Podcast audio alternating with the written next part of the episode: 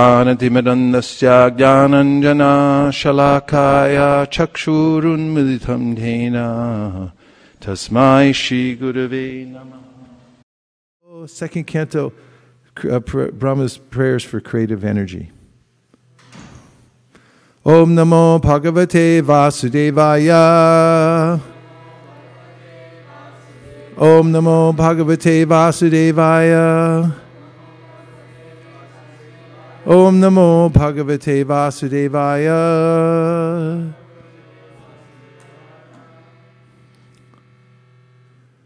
Narayanam Namaskritya Nanam Jaiva Narottamam Devim Sarasvatim Vyasam Tato Jayamudiraye What? Brahma's prayers for creative energy? Ask Navina, he's a Bhaktivedanta. Which chapter is Brahma's prayers for creative energy?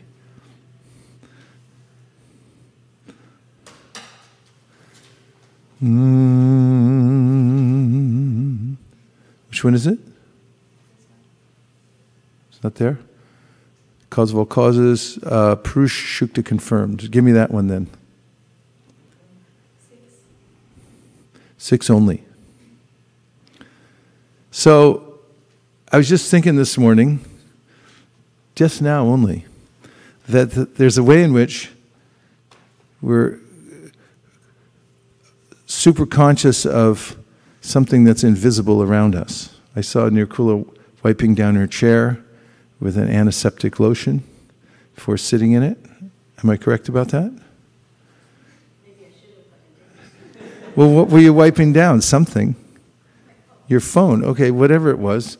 We're wiping down all kinds of surfaces. We can't see what's there exactly, but we know there's something and some implication, uh, and it's being something could be spread here and there and everywhere, right? You don't see it with your naked eye, correct? Yes. Please say yes. yes. We need a little help here in the audience today. There's only a few of us. And I'd like to have a Bhagavad Gita too, if you wouldn't mind. And so I was thinking in the same way, uh, karma is like that too. I don't see it, but when I become super conscious of it, like I wasn't conscious of these super bugs a few weeks ago. I mean, I heard about it, but I wasn't overly cautious, but when somebody becomes aware of karma, how sticky it is, it's on all these surfaces, whatever we do, say, move here and there, touch this, associate with that person, it's like you should uh, be in the antiseptic process, prophylactic, making sure that you don't come in contact with somebody who's got some sticky uh, thoughts that are drag one down into the material world and being careful everything that we do that we think uh, the way we move in the world. So one of the ways that krishna is helping us out right now is making the whole world aware of the, the, the subtle implications of moving around in the material world and it's in a way that you know we can kind of appreciate a little sticky bug that grabs on and goes for a little ride tries to suck the life out of you so that's the nature of the material energy all the time. And when I'm aware of it, I'm careful and I move about the world in a, taking care to make sure that I'm acting in a no touching face, prophylactic and antiseptic ways. So, what do we have here? You got Brahma's prayers for creative energy.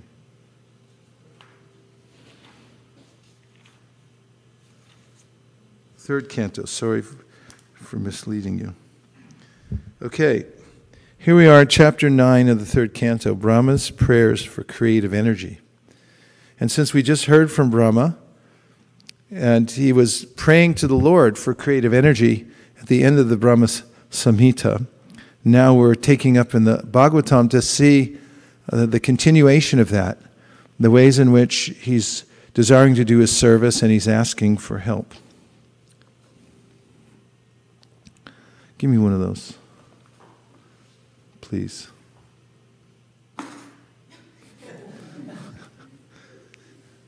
They don't make them like they used to.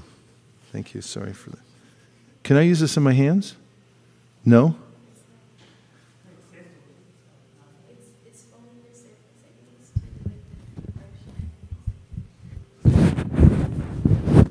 Just get rid of cooties.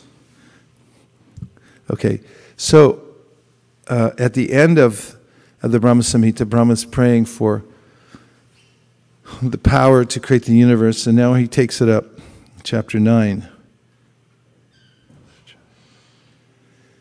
Brahmovacha, Nato simedya suchiran nanudeha bhajam.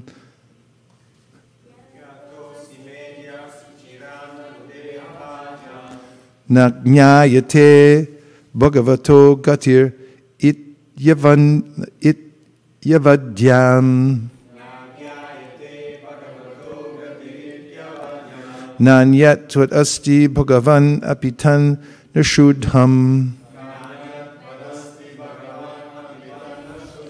Maya guna vyatikarad yad arur vibhasi. Couple chanters.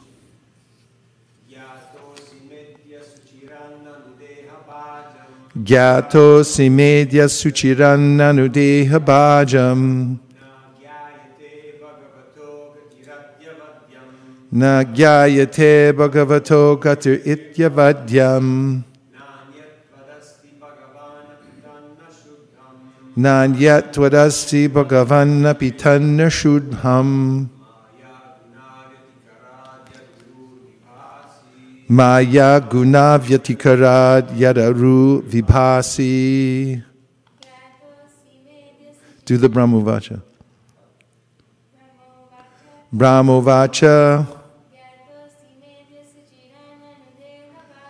Gyato simedya suchiranna nudeha bhajam. Na gyayate bhagavato gatir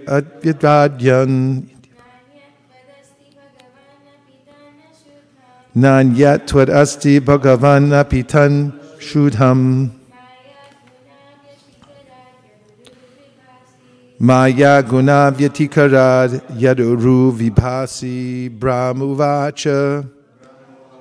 Lord Brahma said, Gyatva, I'm sorry, Gyata, known, asi, you are, me, by me, adya, today, shuchirat, after a long time, nanu, but, dehabhajam, of one who has a material body.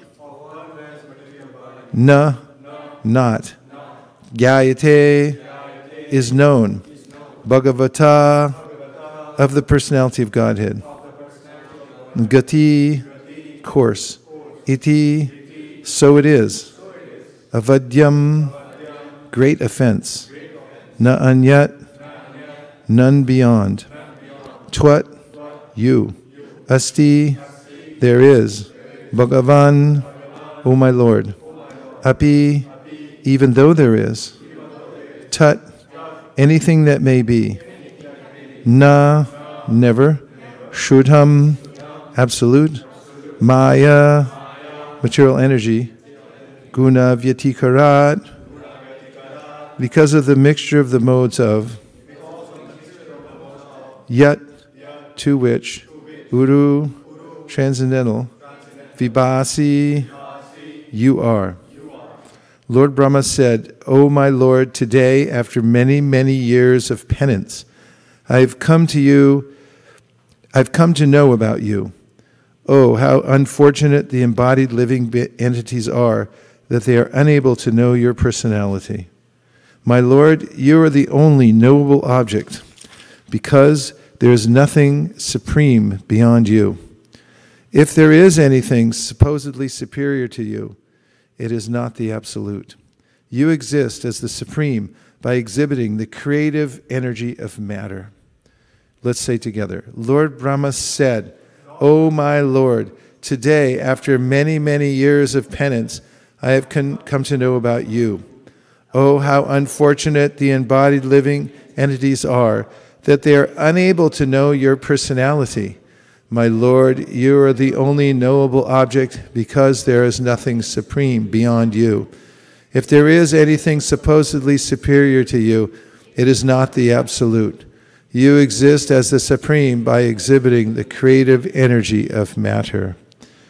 Purport The three deities, excuse me, purport the highest peak of ignorance of the living entities who are conditioned by material bodies is that they are unaware of the supreme cause of the cosmic manifestation. I'll just read it again. This, the highest peak, I love the metaphor, the highest peak of ignorance. You can imagine a mountain, biggest mountain in the world, and the highest peak there, the highest peak of ignorance. It doesn't get any more ignorant than that. The highest peak of the ignorance of the living entities who are conditioned by the material bodies, by material bodies, is that they are unaware of the supreme cause of the cosmic manifestation. So it, it, it's ludicrous, in fact, that there's perfect order in the universe, and then there are all, all kinds of theories to deny uh, the, the very idea of a cognizant creator, uh, someone who has his own power, who's a personality. It's abhorrent to most people this idea that there's a supreme creator and therefore they just simply deny it and they remain in ignorance. And that's the highest peak of ignorance. Different people have different theories regarding the supreme cause but none of them are genuine. The only supreme cause is vishnu and the intervening impediment is the illusory energy of the lord the lord has employed his wonderful material energy in manifesting many many wonderful distractions in the material world and the conditioned souls, illusioned by the same energy, are thus unable to know the supreme cause. The most stalwart scientists and philosophers, therefore, cannot be accepted as wonderful. They only appear wonderful because they are instruments in the hands of the illusory energy of the Lord. Under illusion, the general mass of people deny the existence of the Supreme Lord and accept the foolish products of illusory energy as supreme. One can know the supreme cause, the personality of Godhead, by the causeless mercy of the Lord, which is bestowed upon the Lord's pure devotees like Brahma and those in his disciplic succession. By acts of penance only was Lord Brahma able to see the Garbhodakashayi Vishnu, and by realization only could he understand the Lord as he is. Brahma was extremely satisfied upon observing the magnificent beauty and opulence of the Lord, and he admitted that nothing can be comparable to him. Only by penance can one appreciate the beauty and opulence of the Lord. And when one is acquainted with the beauty and opulence, he is no longer attracted by any other. This is confirmed in Bhagavad Gita 259, Param Drishtva Nivartate. Foolish human beings who do not endeavor to investigate the supreme beauty and opulence of the Lord are here condemned by Brahma. It is imperative that every human being try for such knowledge and if anyone does not do so, his life is spoiled. Anything that is beautiful and opulent in the material sense is enjoyed by those living entities who are like crows. Crows always engage in picking at rejected garbage, whereas the white ducks do not mix with the crows. Rather, they take pleasure in transparent lakes with lotus flowers surrounded by beautiful orchards. Both crows and ducks are undoubtedly birds by birth, but they are not of the same feather.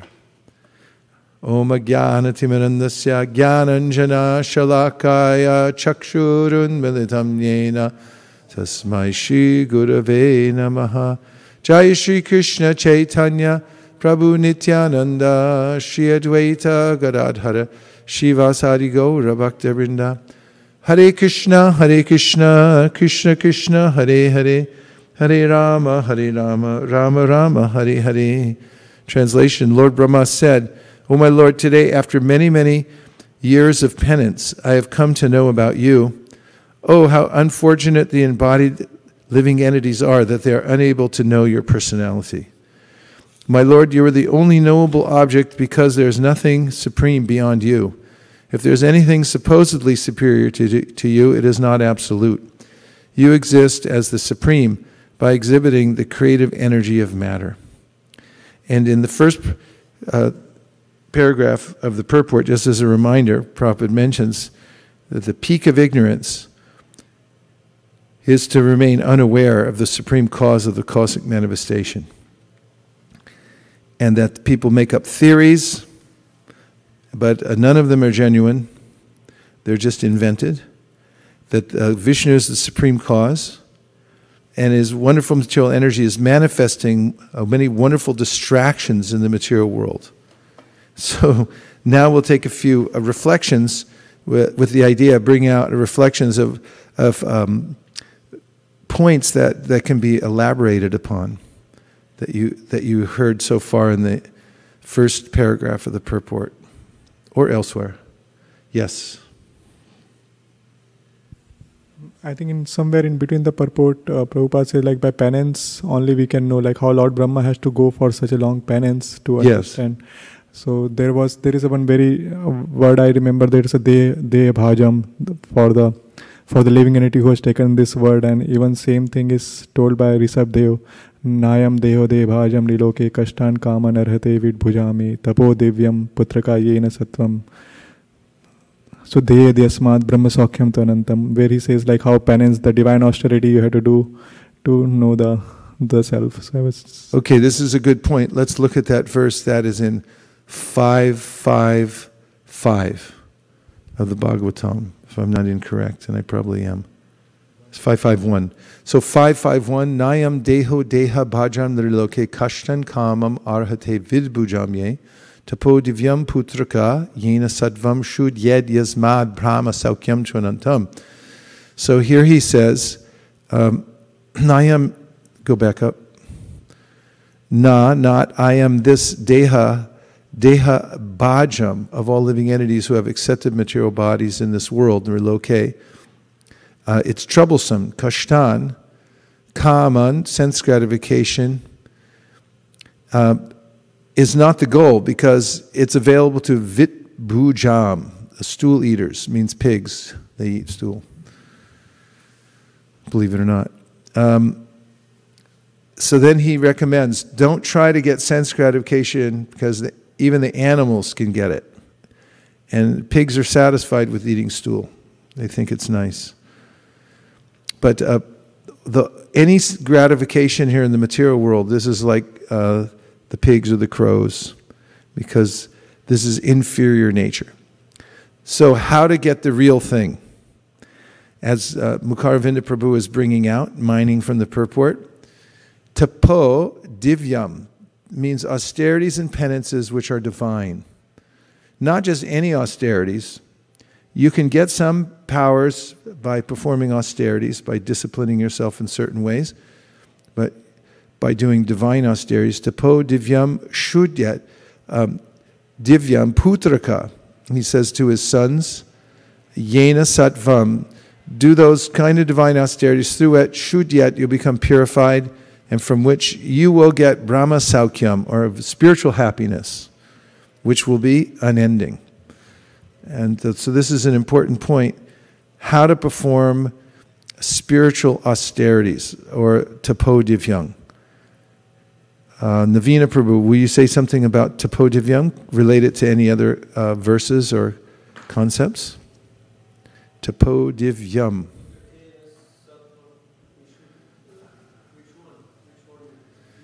Divine austerities. What does it mean for us?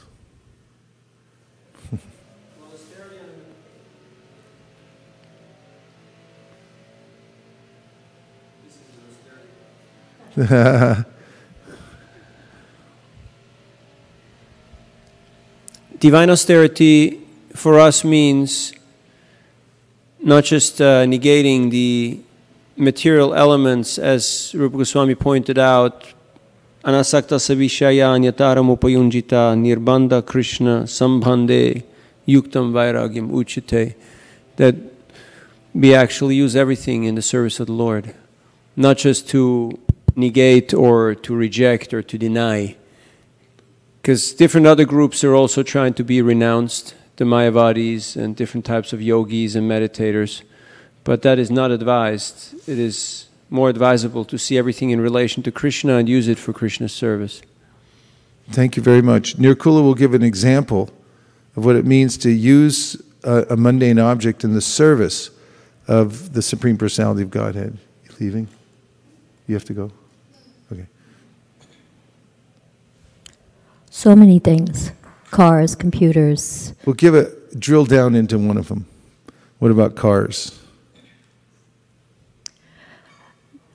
Cars are, if, if we use them in, in devotional service, they take us to the temple, they take us to, the, to do Sankirtan, they take us to do what are seemingly mundane activities, such as uh, grocery shopping. Such an excellent point you make. Srila Bhaktisiddhanta Saraswati Thakur was demonstrative about this because for many, many years, sannyasis, sadhus would not ride in cars. And to show this principle that Navina Prabhu is bringing up about divine austerity, penance, and then means anasaktasya vishayan, yatarham upayunjita, using the objects of the senses in the service of Krishna, then uh, he had his sannyasis ride in motor cars.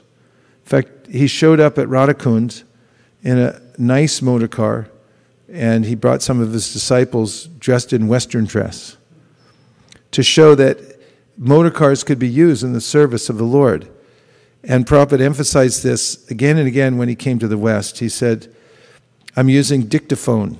It's a mechanical, a technological creation, but because I'm using it to speak Bhagavatam and make that available to the world, it becomes transcendentalized, right? And similarly, as Nirkula is pointing out, by using cars, we can um, help to serve Krishna, especially through shopping, through going on Sankirtan, and so forth. When I got my car, it had a GPS inside. Of course, it doesn't work anymore because it's out of date. but and everyone just uses their phone nowadays. But when I first got it, uh, which was many many years ago, I I had to go visit about four Sankirtan spots around uh, the San Jose area. I was driving from one to the next. And I just remember thinking about how Lord Chaitanya would be pleased uh, if a devotee was using a GPS to go uh, find out where all the Sankirtan spots were. And I never would have found them without it. It was telling me go left, go right, and I just followed whatever it said. So these are examples. Uh, thank you, Navina, for putting us on that thread because when, it, when we hear about austerities, uh, practically speaking, um, it's, it's easy enough to say, well, you know, that's good enough for Brahma, but not for me. But you brought out how to perform austerities, and that is to use normal things in the service of Krishna. There's a verse in the 10th canto, 14th chapter, about how the residents of Vrindavan, because they're devotees, they're householders, Although they, they use everything in service of the Lord, therefore it's a source of liberation. Otherwise, it become foot shackles. You can look up that word and you'll find it right away in the 10th canto, 14th chapter. Those who use normal things in, this, in their own service become bound. Foot shackles. What?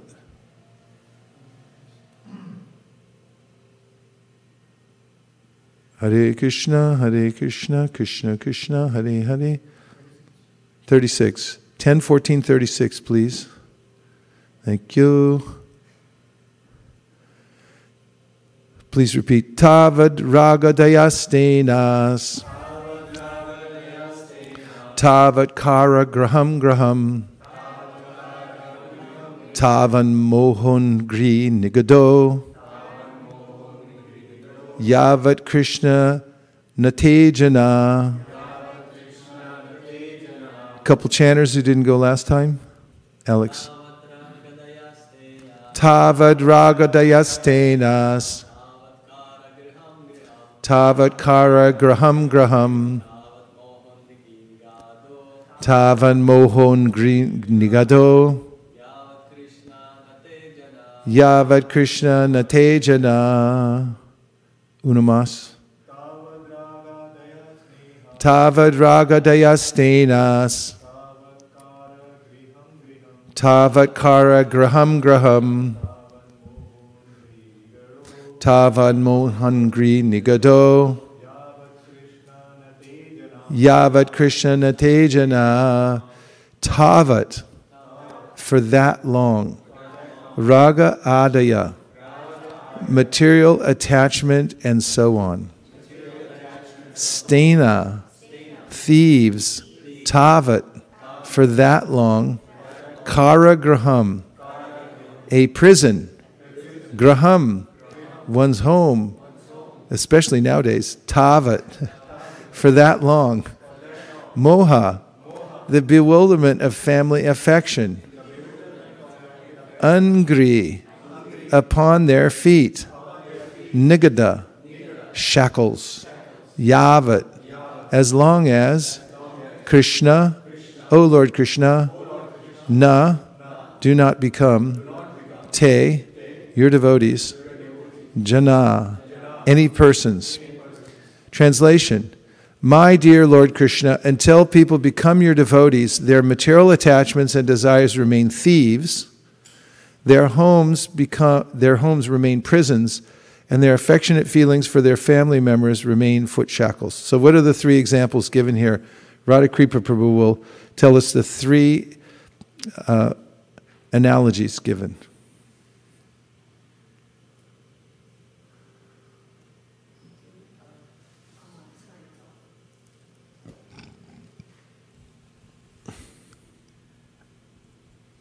Uh, sorry, Maharaj. The you want asking three examples of shackles? There's three elements to this verse, three points that Brahma is making. What are the three points? Brahma is making the first point until uh, you become a devotee. Uh, you know, this those whole attachments to them become uh, otherwise. You know, the, all the material, material attachments, become thieves, right? Thieves. Yeah. Right. Give an example of how a material attachment is a thief. Because eventually we are part and parcel of Lord, and the moment we think this is mine, the, all the material energy I wanted to lord it over, I am going against the nature which is supposed to serve Krishna, wow, the ultimate nice. owner. Nicely done. What's the second one? Uh, desires remain thieves. Their homes become uh, home prisons. remains prisons. The home becomes a prison. Yes. So what about how does that work? Well, because in the home we keep on uh, serving the uh, the family members, uh, you know, with the attachment from a material point of view, we forget that what is our ultimate uh, uh, goal of life. So okay, that's good. What's a more practical point about that in daily terms? Daily terms, we keep on serving, by. No, no, no. More practical. More practical. Prisons. The mortgage.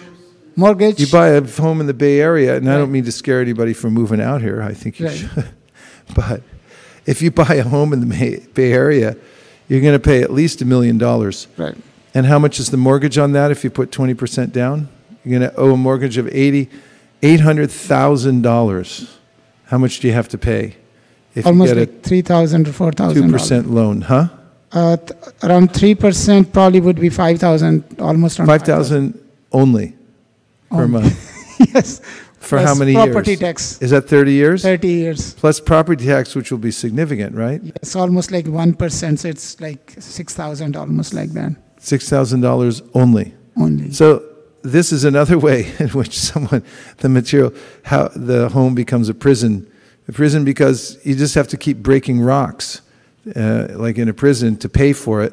And what's the third thing that he, he brings up? The affection, uh, affectionate feeling uh, for their family members remain foot shackles. Means? Means their, the, the attachment to the family members holds you uh, in, in wasting the time uh, because they, you need to take care about them so you feel like obliged.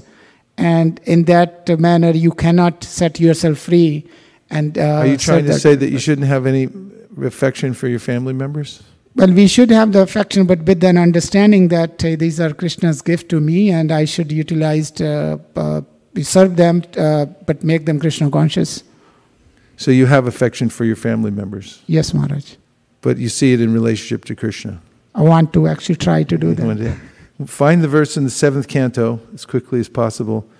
It's in the section of Varnashrama in the Grihastha where it's mentioned that householders shouldn't be non affectionate to his. I don't know if that's the wording used, but that's the idea. You can find it.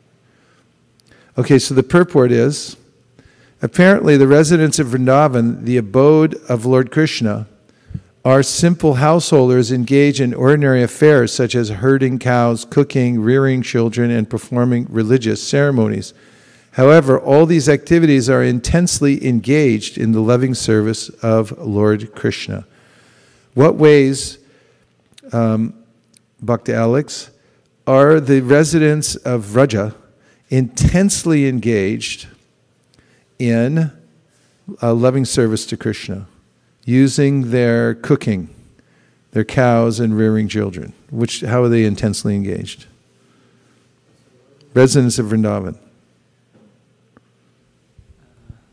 What was the question, Maharaj? How are the residents of Vraja, that means Goloka Vrindavan, or Gokula Vrindavan, or Bhauma Vrindavan, earthly Vrindavan, they're the same. How, what, what are some examples of the way they're intensely engaged in householder affairs? but which are in relationship to Krishna. You can call a friend. Avantika? What are, how are they intensely engaged? Um, it already said, like, do I explain, like, each one of those? Or do I No, how are the residents of Vrindavan intensely engaged in affairs like household affairs? They've got cooking going on, right? And what are the things that they do in the household They- affairs? Take they- care of children? Yeah, they cook, they clean. Just like regular people, right? It's like a village. So how are what ways are they intensely engaged in those things that are in relationship to Krishna? How is it in loving service to Krishna? Uh, they can be cooking Like what? Give me a specific pastime. um, when Krishna goes in the. There's that one picture that we see during Prasadam prayers when Yeah. Krishna is eating um, Prasadam with all of his friends. Okay, where'd they get the prasadam? The residents of Vrindavan. Like which residents? Where did Krishna get his Yash- from? Yashoda. Y- Is that a question or an answer? Answer. And so, do you know that Y- Yashoda cooks for Krishna? How do you know that? Where does it say it? Um, I don't know where. Have you ever been here for Noon Artik? Go get the songbook Oh. and look up the Noon Artik song. Quick, quick, quick. Help her out. Noon Artik song. Yeah, let's hear it. What happens in the arena of cooking and so forth that's spiritual?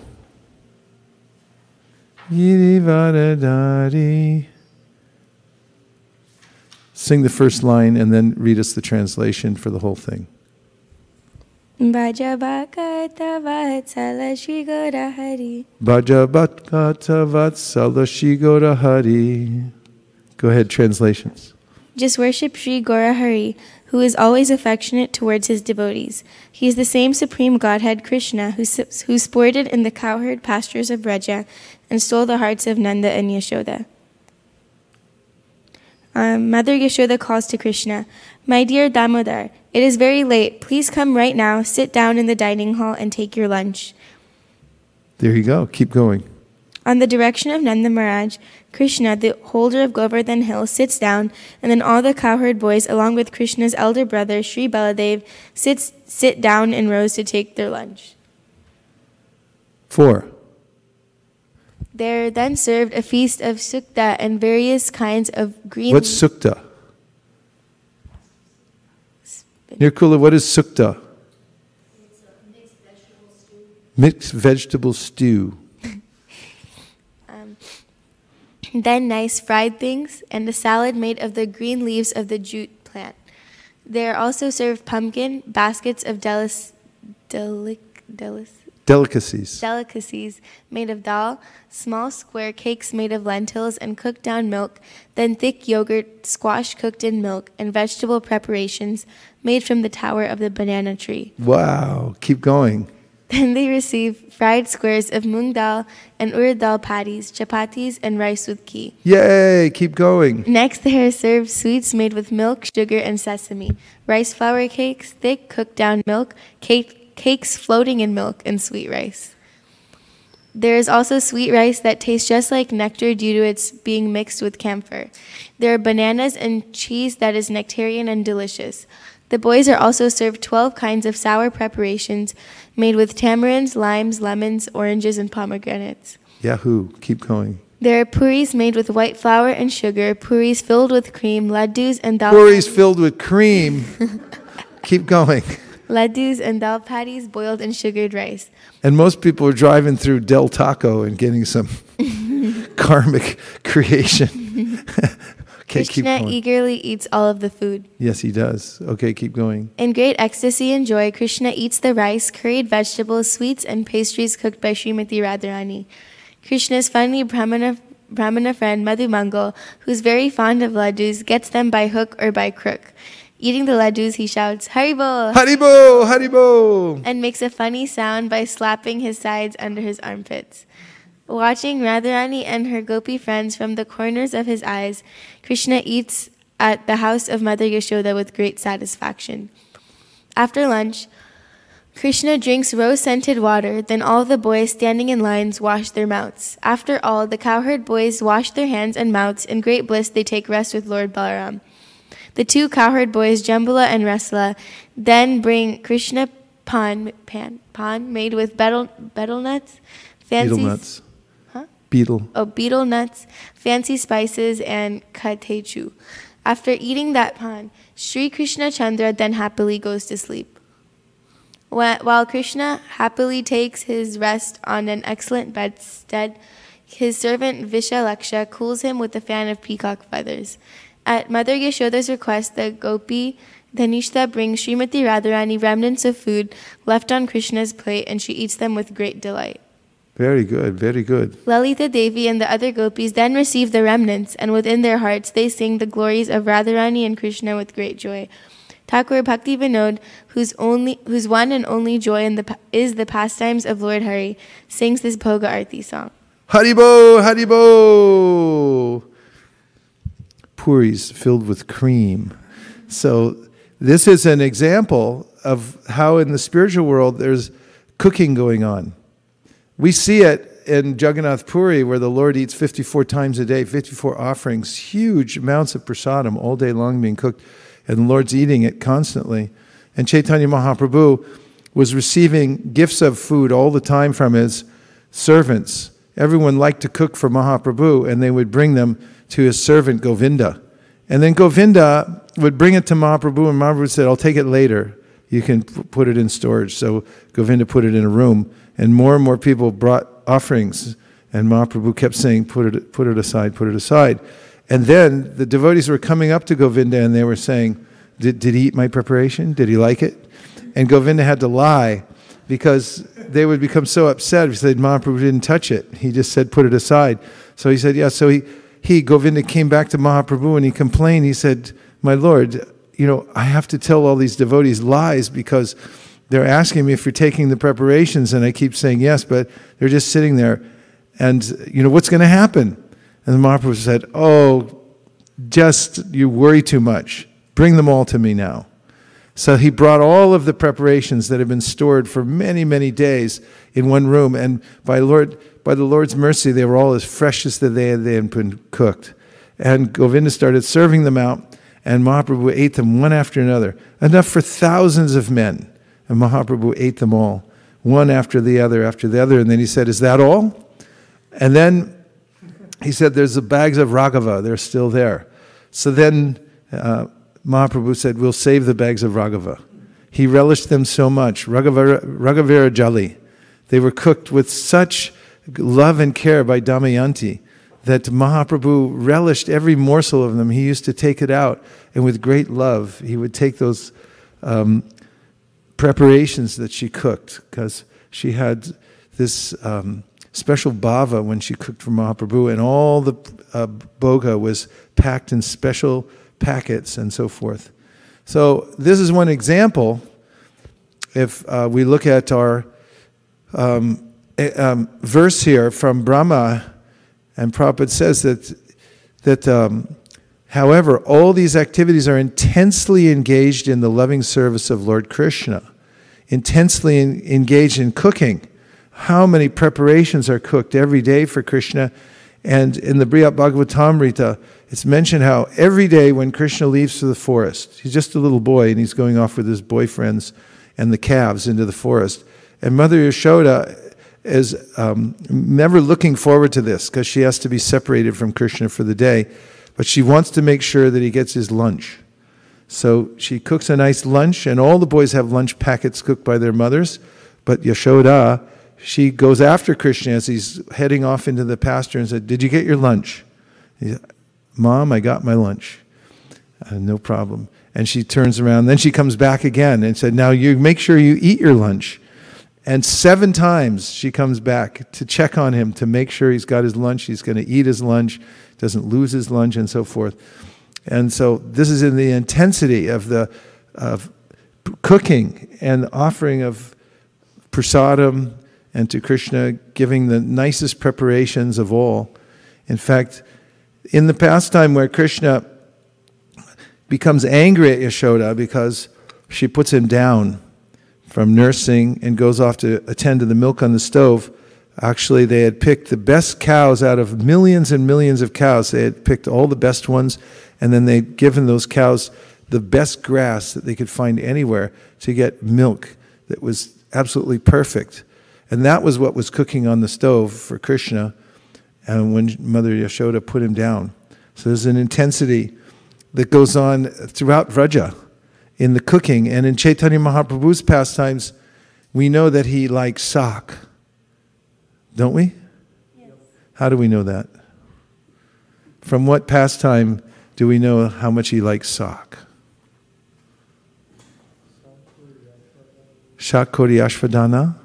He says in Ekadina Shantipure Prabhu Advaitera Gare Dui Prabhu Bojane Boshilo Shakori Ashvadana Prabhu Boli Bhaktagana Eshak Krishna Ashvadilo. In this song written by Bhaktivinoda Thakur, he's talking about the pastime of Mahaprabhu one day taking prasadam at the house of Advaitacharya, and there he's uh, being given sak, cooked by, by his mother Shachi.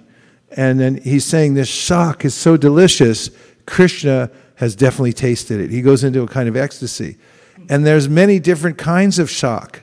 So then Mahaprabhu is saying this kind of sak bestows a particular benediction upon the devotee. If you eat this sak, this, will, this is what you're going to get. And if you eat this sak, you're going to get this special benediction. And there are many, many different kinds of sak. So this is one of the intense preoccupations in the spiritual world. Anyone want to go? Yes. Raise your hand, Kula. Okay. So this is this is not binding. Cooking is not binding if it's being offered to Krishna. And what's more, as far as prasadam goes, what does Rupa Goswami say about the loving exchanges between devotees? What is the uh, admonition that he gives or the, the recommendation that he says about that? Yes. The verse? Yeah, say it. Tadati pratigrinati guyamakyati prichati punkte bhojayate chaiva um, Sad means six. Sad vid. Vidam. Sad vidam priti lakshanam. What is priti lakshanam? Say lakshanam. Lakshanam. Lakshana means the, the characteristic of something. And what is priti? Priti means, yeah, love and affection. So what does priti lakshanam mean? Loving character. The characteristics of love. And what are they? There's six. Sadvidam Priti Lakshanam. Yeah. Sadvidam Priti Lakshanam. So the first one is inquiring confidence. Dadati Priti Grinati. So dadati means to give something, and grinati means to accept something. So giving and accepting gifts. Yes. The next one. Guyam. What does guyam mean? Yeah. Secret. Yeah. So um, yeah, revealing your Yeah, mind. that which is in your heart, you're bringing it out to other devotees, right? And then you listen to them. Guyam akyati prishati, you inquire from them. Then now you're on the one. Bhunkte bhojayate chaiva. What does that mean? So inviting them to eat prasadam, Yeah, you give prasadam and you? take prasadam. Yeah. These are the six exchanges, six exchanges of love that go on between one devotee and another. It's constant in the spiritual world. Different preparations being offered to Krishna, unlimited varieties, and then the devotees, they're fighting over them. When Mahaprabhu finished taking prasadam, all the devotees would rush in and they all made excuses of why they had to have the remnants. And they were fighting over them, taking just whatever they could get, they would walk away with. And so this is the intensity in the spiritual world. So eating is there in the spiritual world, cooking is there. Does that require cooking pots? And all kinds of utensils, everything required. But it, when it's all for Krishna and for the devotees, then it becomes transcendental. Is that tapo divyam? Let's ask our judges. We have a Bhaktivedanta judge here. Yes. Yes that is confirmed that if you're cooking for Krishna, this is tapo divyam. Who's in the kitchen now, Avantika? Hansapriya is doing tapo divyam in the kitchen. It doesn't mean we're serving prasadam today, though. so don't come down. Okay, so thus one should not misunderstand the exalted position of the residents of Vrindavana nor should one consider oneself highly religious simply because one performs ordinary domestic affairs very enthusiastically, but without Krishna consciousness. By focusing our passionate attachment on our family and society, we are completely deviated from the progressive path of Krishna consciousness. Conversely, if we engage our family in the loving service of the Lord, our endeavors to maintain our family become part and parcel of our progressive spiritual duties. Problem solved. In conclusion, by studying the extraordinary status of the residents of Vrindavan, we can see that the essential quality of their lives is pure Krishna consciousness, the rendering of loving service to the Lord without a trace of material desires or mental speculation. Such loving service to the original personality of God, it immediately creates the atmosphere of Sri Vrindavan the kingdom of God. And now we'll take a couple of reflections from the internet. Or if you're on the telephone line, then you can just speak up so we can hear you. There's quite a few of you out there today, so. So it's uh, from Vaikuntha Nayak Prabhu. He is from Vaikuntha Nayaka Prabhu. Yeah, he, he was saying his reflection from the original verse, which we started from the creative energy uh, yes. prayers. So he says, second, in the purport, it was said, only by penance can one appreciate the beauty and opulence of the Lord. And when one is acquainted with that beauty and opulence, he is no longer attracted by any other. Then he is giving his uh, uh, reflection. Reminded of how one so called great man went about asking, Can you show me God? Srila Prabhupada chastised this type of questions and rather said our focus should be to develop eyes to see God. Very good. Can you show me God? But you should develop eyes to see God. Okay. Any other reflections or questions, either from the studio audience or from the um, online? So, and uh, this is from Padmanabh Jagannath Das Prabhu. Padmanabh Jagannath. Hearing about the peak of ignorance make me think about all the difficulty people go to the hike up like the Himalayas and Mount Everest. They got all their gear up, gear on, and is it very difficult task. And I think that has to pretend that there is no God is similarly as difficult. well done. He said that it's so difficult to climb up to the peak of the Himalaya, Mount Everest, and uh, similarly difficult to try to speculate and deny God. It makes life very difficult, very, very difficult indeed. Nirakula.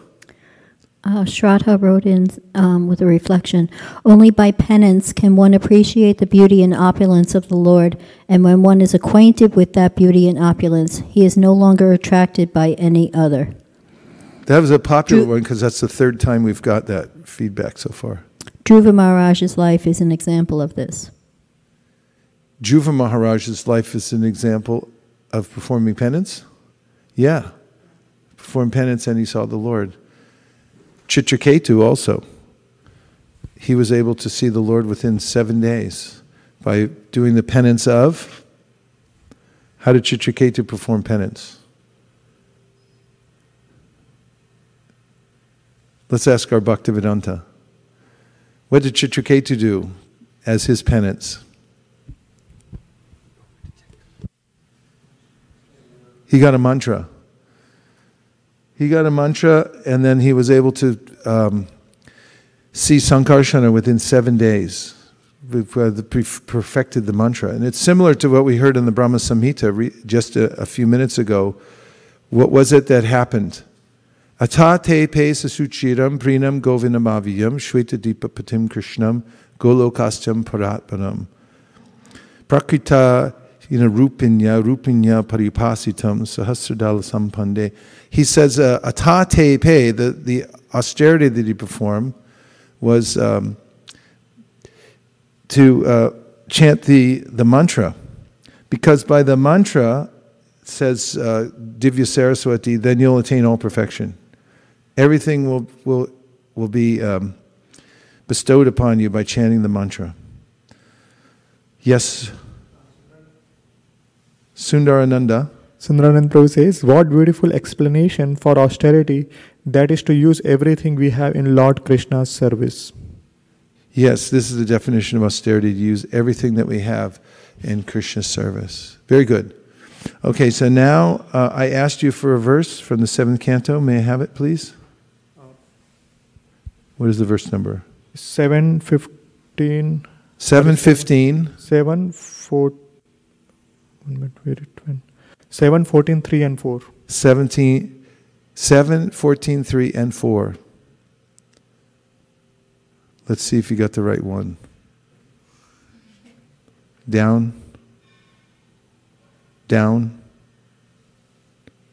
down, up. Thank you. A grihastha must associate again and again with saintly persons and with great respect, he must hear the nectar of the activities of the Supreme Lord and his incarnations, as these activities are described in Srimad Bhagavatam and the other Puranas. Thus, one should gradually become detached from affection for his wife and children, exactly as a man waking from a dream, not the right one. It says that he should not withhold his, his uh, emotions or his uh, appreciation for his family. Yeah, externally, that one. So the point is that uh, in a practical way, somebody who's a grihastha should still have, even if one is developing um, detachment, externally one should not withhold um, affection because that will stunt the growth of one's family. It'll be artificial. Okay, so now we're back to the uh, Srimad Bhagavatam verse that we started with, and I'm continuing with the purport because I think I only got to the first paragraph. Is that correct? Yes? So the second paragraph says One can know the supreme cause, the personality of Godhead, by the causeless mercy of the Lord, which is bestowed upon the Lord's pure devotees like Brahma and those in his disciplic succession by acts of penance only was Lord Brahma able to see Garbhodakashayi Vishnu, and by realization only he could understand the Lord as he is. Brahma was extremely satisfied upon observing the magnificent beauty and opulence of the Lord, and he admitted that nothing can be comparable to him. Only by penance can one appreciate the beauty and opulence of the Lord, and when one is acquainted with that beauty and opulence, he is no longer attracted by any other. This is confirmed in Bhagavad Gita, Param Drishtva Nivartate. So that's the fourth time we've heard that part.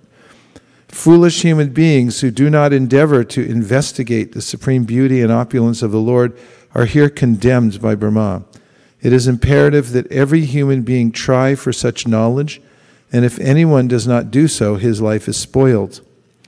Anything that is beautiful and opulent in the material sense is enjoyed by those living entities who are like crows. Oh, we read this. Crows always, always engage in picking at rejected garbage, whereas the white ducks do not mix with the crows. Rather, they take pleasure in transparent lakes with lotus flowers, surrounded by beautiful orchards. Both crows and ducks are undoubtedly birds by birth, but they are not of the same feather. Text number two. Rupam yat etad avaboda rasoda yena. Please repeat. Shashvan nivrittatamasad sadanugrahaya. Adau grahitam avatara shataika bijam. Yanabi padma bhagava, bhavanad aham avirasam.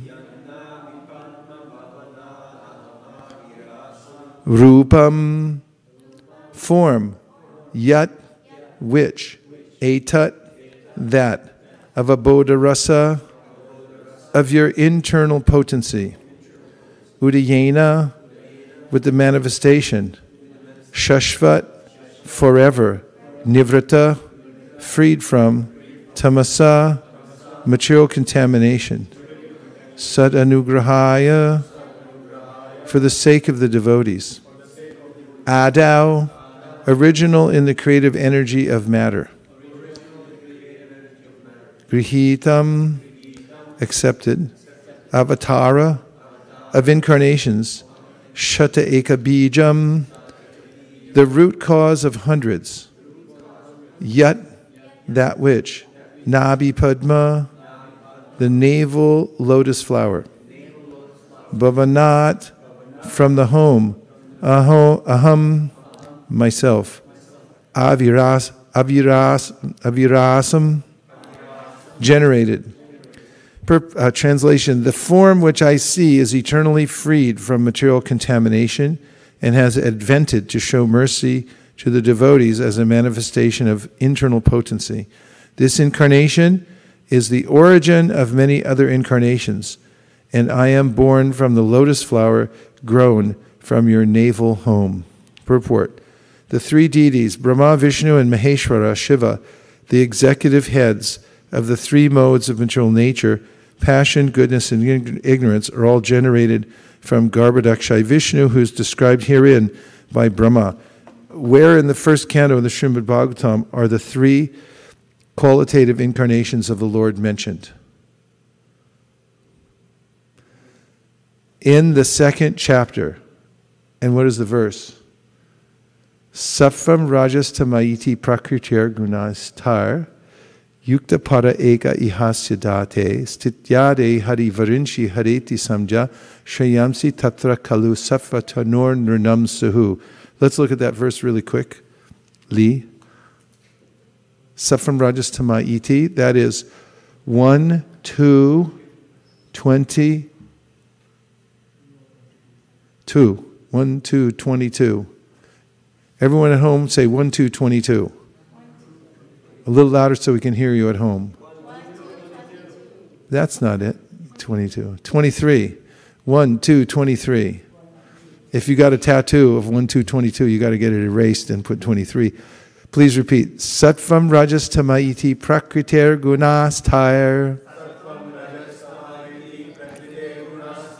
Yukta para purusha eka hi hasya date. Stityada ye hari varinshi hareti sangya. Shayamsi tatra kalu safatanor nirnam suhu. Let's look at the meaning of this verse. Let's look at the translation. The transcendental personality of God it is indirectly associated with the three modes of material nature, namely passion, goodness, and ignorance. And just for the material world's creation, maintenance, and destruction, he accepts the three qualitative forms of Brahma, Vishnu, and Shiva.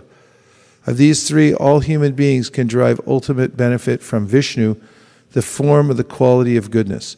So this Brahma, Vishnu, and Shiva from whom may one attain the ultimate goal of life and uh, attain the highest benefit from which of these deities? And why is that? He's the form of the quality of Sattvagun, right? Okay, let's look at the purport. That Lord Sri Krishna, by his plenary parts, should be rendered devotional service is explained above. It is confirmed by this statement Lord Sri Krishna and all his plenary parts are Vishnu Tattva, or the Lordship of Godhead. From Sri Krishna, the next manifestation is Baladev. Is who? Baladev. From Baladev is Sankarsana. Who? Sankarsana. From Sankarsana is Narayana. Who? From Narayana, there is the second Sankarsana. The who? Second Sankarsana. And from this Sankarsana, the Vishnu Purusha avatars. Who? The Vishnu or the deity of the quality of goodness in the material world is the Purusha avatara known as Kshirodakashayi Vishnu or Paramatma. Or who? Brahma is the deity of rajas, passion, and Shiva of ignorance. There are, they are the three departmental heads of the three qualities of this material creation, material world. Creation is made possible by Brahma's quality of passion and his endeavor. It is maintained by the goodness of Vishnu, and when it requires to be destroyed, Lord Shiva does it by the Tandavarnritya. The materialist and the foolish human beings worship Brahma and Shiva respectively, but the pure transcendentalists worship the form of goodness, Vishnu, in his various forms. Vishnu is manifested by his millions and billions of integrated forms and separated forms. The integrated forms are called Godhead. And the separated forms are called the living entities or the jivas. Both, if you're a jiva, raise your hand. Okay, I want to check if there are any, any incarnations in here.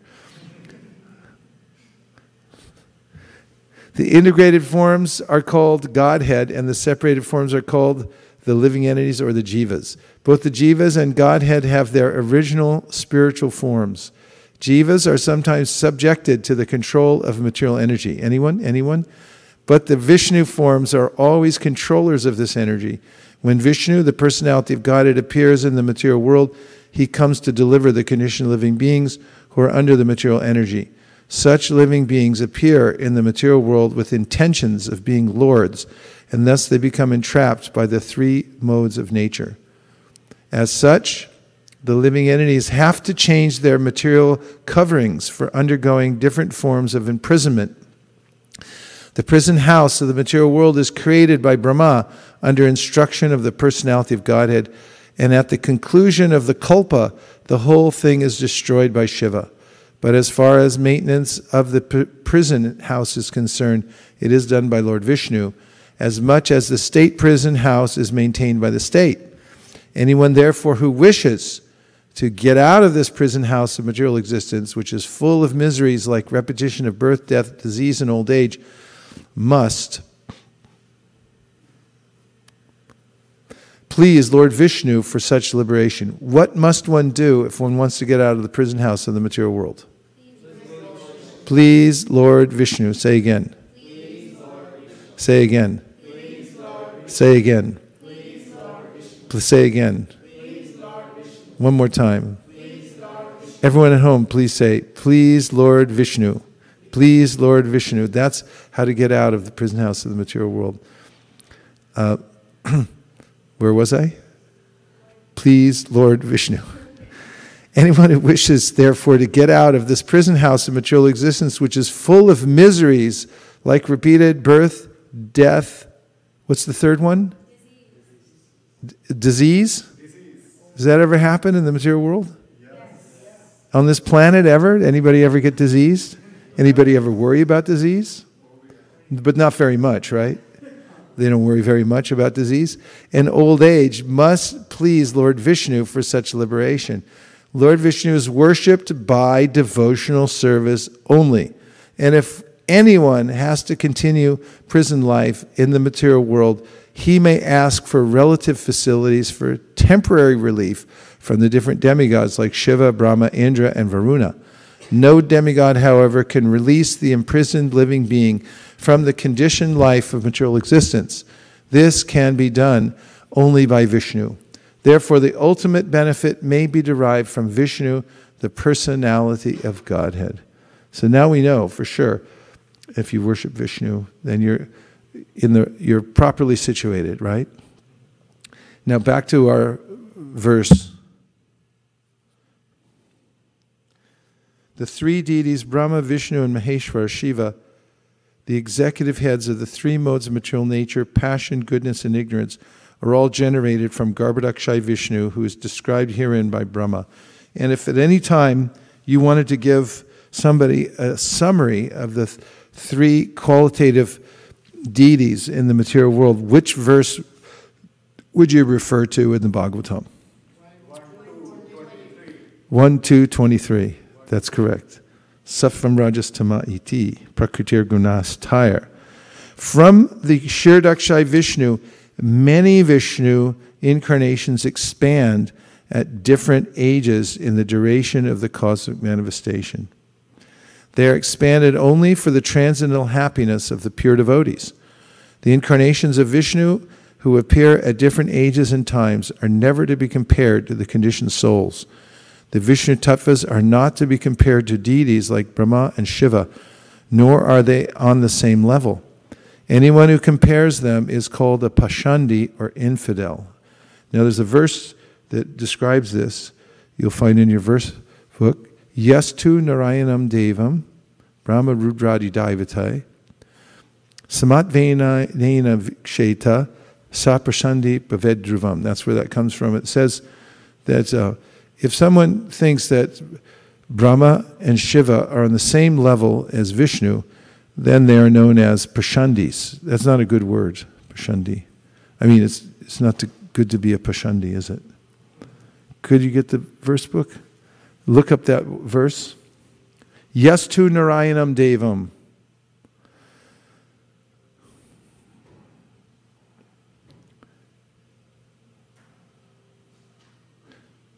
Anyone who compares them is called a Pashandi or infidel.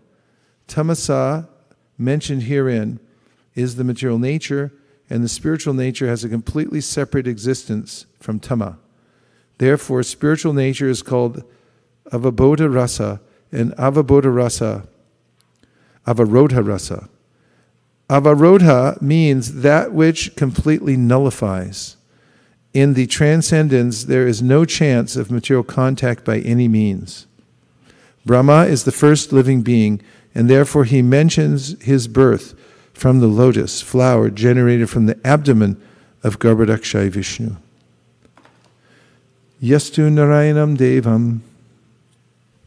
Yastu Narayanam Devam Brahma Rudra Didayvate Samatvenaiva Viksheta Sapashandi Bhavedruvam. Um, this is from the Padma Purana. Um, it was quoted in Chaitanya Charitamrita Madhya Lila 18.116. 18.116, Madhya Lila. Go ahead. A person who considers demigods like Brahma and Shiva to be on an Madhya. to be on an equal level with Narayana is to be considered an offender and an atheist. Ha ha ha. And now, 116.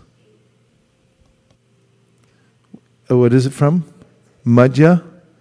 Madhya Lila, 18th chapter. Yeah, that one. There you go. Yes to Narayanam Devam, please repeat. Brahma Rudradi Daivatai Samatvenaiva Viksheta Sapashandi Bhavedruvam. Translation is together. A person who considers demigods like Brahma and Shiva to be on an equal level with Narayana is to be considered an offender or pashandi.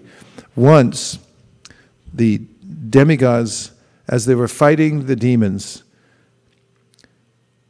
became situated in a disadvantageous situation because the Mayadanava was working for the demons, and he, he had created three cities in the air. And from that vantage point, the demons were fighting with the demigods, and they were able to defeat them. So the demigods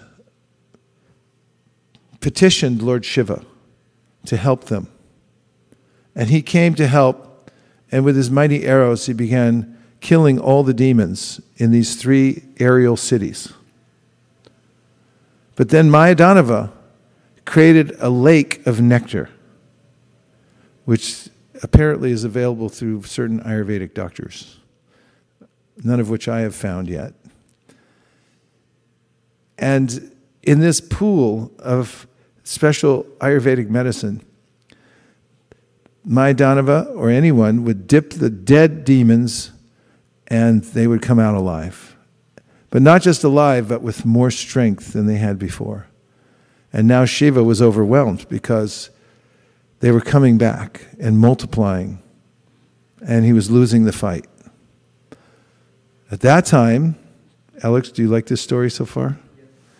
At that time, Lord Brahma came along with Lord Vishnu in the form of a cow and a calf. And they walked into the assembly of the demons where this pond of nectar was situated. And they went forward and they began to drink it all. And Mayadanava, witnessing this and noticing that the potency of Lord Vishnu was so strong that no one could check the cow and the calf from drinking them, said that whether one is a demigod, a human being, a demon, or anyone else, one cannot undo the plan of the Lord at any time or in any place because Lord Vishnu's plan is always carried out and you can't check it. And so when he drank all this, the demons then couldn't bring back their soldiers, and then Lord Shiva became successful in subduing them, and he became glorified as Tripurari because he destroyed the three cities of the, demi, of the demons. And Lord Vishnu, in that way, glorified his devotee, Lord Shiva. But here it shows the, the great power of Lord Vishnu, even over Lord, the mighty Lord Shiva. And there are other stories as well. For instance, Mohini Murti story, where Lord Vishnu, Lord Shiva becomes attracted to Mohini Murti, and he basically loses his mind. And Lord Vishnu, in the form of Mohini Murti, ran in front of all the hermitages all over the world uh, where the sages were worshiping Lord Shiva. And they saw Lord Shiva completely um, lost in absorption in Mohini Murti, chasing after her. And how did, uh, when he realized that he had um, lost himself in this, how did Lord Shiva feel? Yes?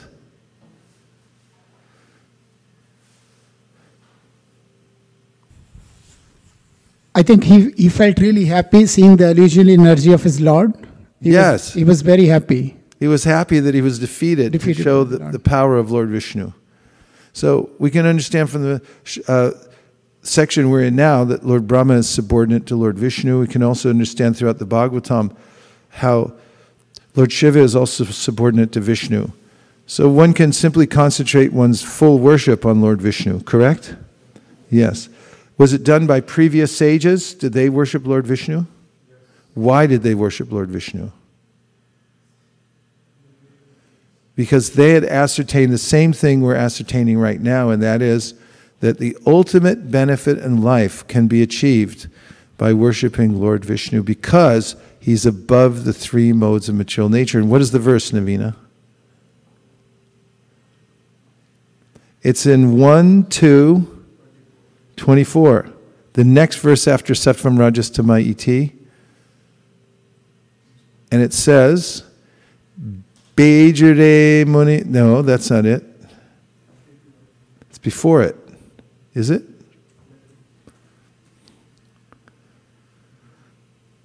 Everyone okay? Navina, you're okay? There you go. One, two, 1, 2, 25. Everyone, uh, please repeat. Bejare munio tagre. Bhagavantam adhoksajam. Safam vishudham shemaya. Kalpante yenutaniha. Translation is Previously, all the great sages rendered service unto the personality of Godhead due to his existence above the three modes of material nature. They worshipped him to become free from material conditions and thus derive the ultimate benefit. Whoever follows such great authorities is also eligible for liberation from the material world. Purport This purpose of performing religion is neither to profit by material gain nor to get the simple knowledge of discerning matter from spirit. The ultimate aim of religious performances is to realize, is to release oneself from material bondage and regain the life of freedom in the transcendental world where the personality of God is the supreme person. Laws of religion, therefore, are directly enacted by the personality of Godhead, and except for the Mahajanas or the authorized agents of the Lord, no one knows the purpose of religion. There are 12 particular agents of the Lord who know the purpose of religion, and all of them render transcendental service unto Him. Persons who desire their own good may follow these Mahajans and thus attain the supreme benefit. Please uh, list the Mahajans, the 12 Mahajans. Nardamuni, okay, one. Go ahead, give us the full verse. Svayambur Narakshambu Kumara Kopilo Manu Pralada Jaganaka Bhishmo Balirvaya Sakirvayam. So he gave one of them, Narda. Now can you give the other 11, please?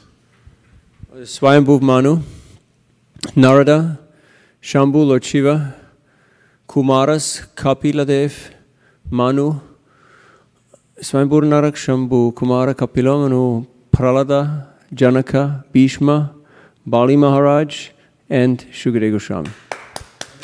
Come on, give it up. Well done, well done. And this verse points out that the Mahajans are all pointing us in the same direction, and that is worshiping Lord Vishnu. So, if you want to attain the ultimate goal of life, which, as Prabhupada mentions here, is what? To be released from the material bondage. Then you have to worship Lord, not Shiva? Brahma. True or false? Okay. Worship Lord Vishnu. Yes. So we have two verses approving that, and one verse, a prohibitive verse, saying you shouldn't compare Lord uh, Brahma and Shiva to Vishnu and say they're on an equal level. Samat Vainaina Viksheta. Don't say they're sama. They're not equal. Vishnu's on a higher level. And we heard Satvam Rajas Tamaiti Prakritir Gunastha Yukta Para Eka Ihasidate Stityare Shiva Vrinchi Hareti Samgya Shreyamsi Yatra Kalu Sattva Tanur Nirnamsu. If you want Shreya, if you want to attain the ultimate goal of life, raise your hand. Okay, everyone's in. Then you worship Lord Vishnu. And Bejare Muniotagre Bhagavantam Adhoksajam. Previously, all the great Mahajans, they worship Lord Vishnu. So you're situated properly. You can breathe a sigh of relief that you're doing the right thing by worshiping Lord Vishnu only. Okay? Continuing, did you find that verse? You found it. Okay, what is it? 7 14:5. Let's look at it.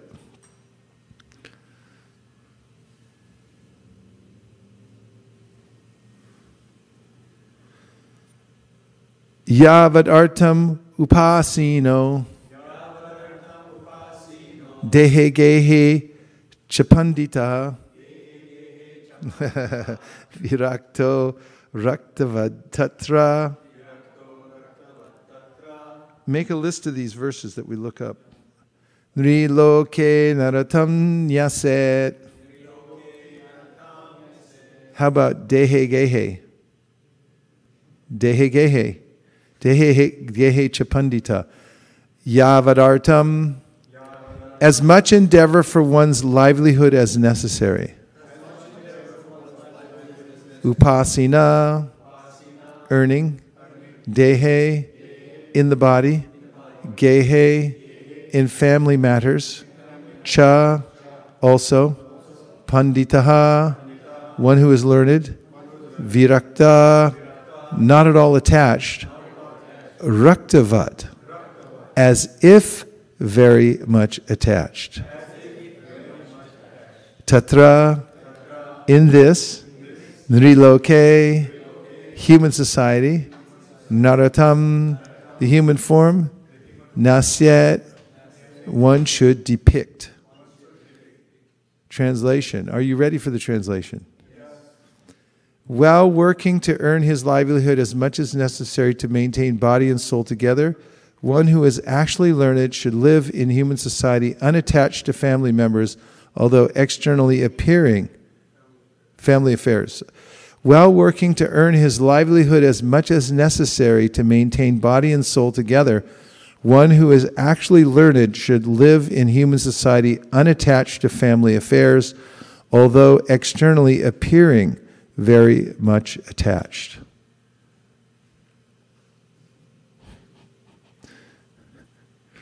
Purport. This is the picture of ideal family life. Thank you.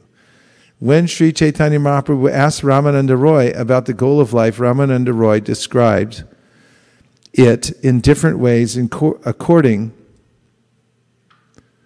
to the recommendations of the revealed scriptures. And finally, Sri Ramananda Roy explained that one may stay in his own position, whether as a Brahmana, a Shudra, a sannyasi, or whatever but one must try to inquire about life's goal. Atato Brahma Jignasa. This is the proper utilization of the human form of life. When one misuses the gift of the human form by unnecessarily indulging in the animal propensities of eating, sleeping, mating, and defending, and does not try to get out of the clutches of Maya, which subjects one to repeated birth and death, old age, and disease, one is again punished by being forced to descend to the lower species and undergo evolution according to the laws of nature. That's not good. Prakrite kriyamanani gunai karmani sarvasha. Being completely under the grip of material nature, the living entity must evolve again from the lower species to the higher species until he at last returns to human life and gets the chance to be freed from material clutches.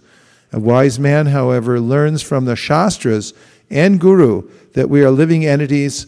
We, living entities, are all eternal but are put into troublesome conditions because of associating with different modes under the laws of material nature. He therefore concludes that in human form of life, he should not endeavor for unnecessary necessities. He should not endeavor for unnecessary necessities, like too much toilet paper, but should live a very simple life, just maintaining body and soul together certainly one requires some means of livelihood, and according to one's varna and ashrama, this, means, this means of livelihood is prescribed in the Shastras. One should be satisfied with this. Therefore, instead of hankering for more and more money, a sincere devotee of the Lord tries to invent some ways to earn his livelihood, and when he does so, Krishna helps him. Earning one's livelihood, therefore, is not a problem. The real problem is how to get free from the bondage of birth, death, and old age. Attaining this freedom and not inventing unnecessary necessities is the basic principle of Vedic civilization. One should be satisfied with whatever means of life comes automatically. The modern materialistic civilization is just the opposite of the ideal civilization. Every day, the so called leaders of modern society invent something contributing to a cumbersome way of life that implicates people more and more in the cycle of birth and death, old age, and disease. What a purport. And go back up to the word for word, please. Yeah, as I mentioned here, raktavat, rakta, as if very much attached. So there's a way in which one cooperates with the external environment while at the same time cultivating Krishna consciousness. Because if you become artificially or externally you become detached, then you'll create havoc. Externally detached. Yes, Prabhu. Well, Maharaj, can you give us elaborate a little bit more on how to uh, be Raktavat? showing? Yeah, yeah, that's like you're externally showing you're attached but detached. Practical way because Practical this way? is yeah this is a bit more complex because more the moment you if if you are if you are engaged you get you see the senses you get attracted you get attached and then it's you get entangled in that one but how to practically in uh, family life be in that situation Practically, well, one way, very practically, is to do your duty to take care of your family. As you go on taking care of your family, then there's a way in which um, you're extending yourself to them, taking care of them physically, but also emotionally as well. That I have seen in the past history that when devotees took up Krishna consciousness and also Grihastha ashram, there was this emphasis on renunciation, which is really a product of gyan, not of bhakti. As we proved earlier, the residents of Vrindavan are very attached, intensely, except that everything they have is connected to Krishna. So it's not a problem. It's actually charming and beautiful and transcendental. But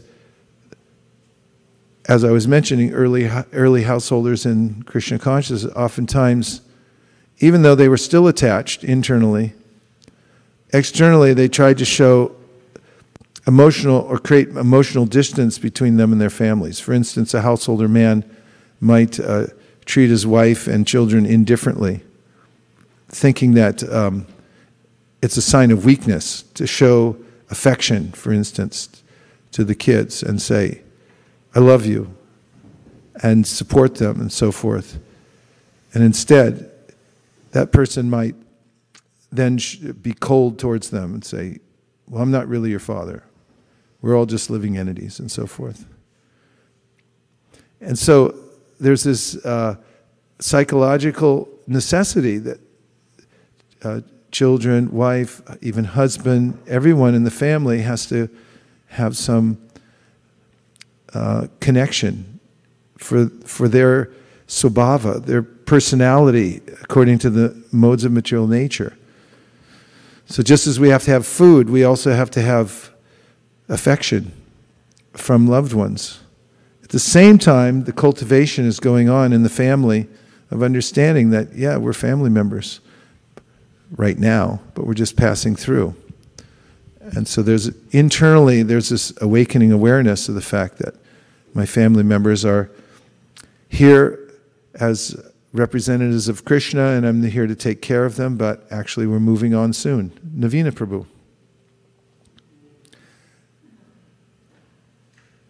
Thank you.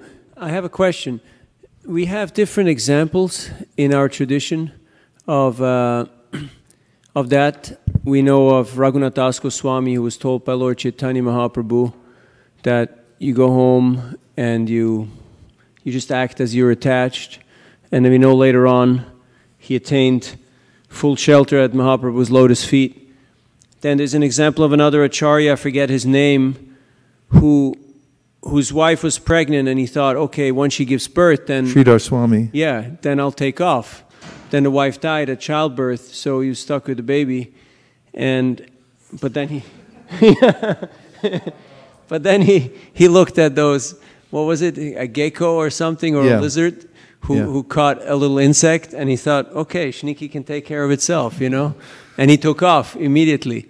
then we have the example of Srila Prabhupada, or example of Bhaktivinoda Thakur. Some of them stayed in household life, some of them went on towards renunciation. So, can you say something on what are the discerning factors which should inspire or guide us in our lives? So it's the first part where Prabhupada talks about how you have to have central strength. Krishna eight chanter.